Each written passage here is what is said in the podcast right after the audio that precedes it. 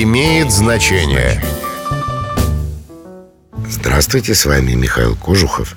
И сегодня мы поговорим о том, откуда пошло выражение «жить на широкую ногу». Доподлинно неизвестно, где и как появился этот фразеологизм. Несомненно лишь то, что выражение это возникло не у нас, а в Западной Европе, где в XIV веке среди вельмож и богатых людей наиболее модными считались башмаки с длинными носами. Каждый вельможа старался перещеголять другого, заказывая туфли с носком побольше. А чтобы носы туфель не мешали при ходьбе, их пристегивали к браслету у колена. А для того, чтобы они не морщились, в них подкладывали сено. В конце концов дошло до того, что длина носка регулировалась специальным королевским указом – Простолюдинам не разрешалось надевать обувь с носком длиннее половины их стопы.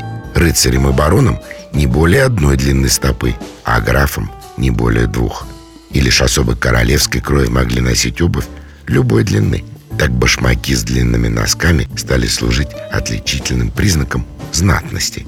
Вот тогда-то и появилось наше выражение, которое в немецком варианте переводится буквально как «жить на большую ногу».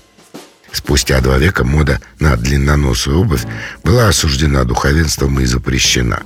Носить ее действительно перестали, а вот выражение осталось. Россиян с выражением «жить на широкую ногу» познакомила литературная газета, которая в 1841 году опубликовала заметку на эту тему. Рассказ о королевской моде заинтересовал читающую публику, и чужестранное словосочетание укоренилось на русской почве. С вами был Михаил Кожухов. До встречи. Имеет значение.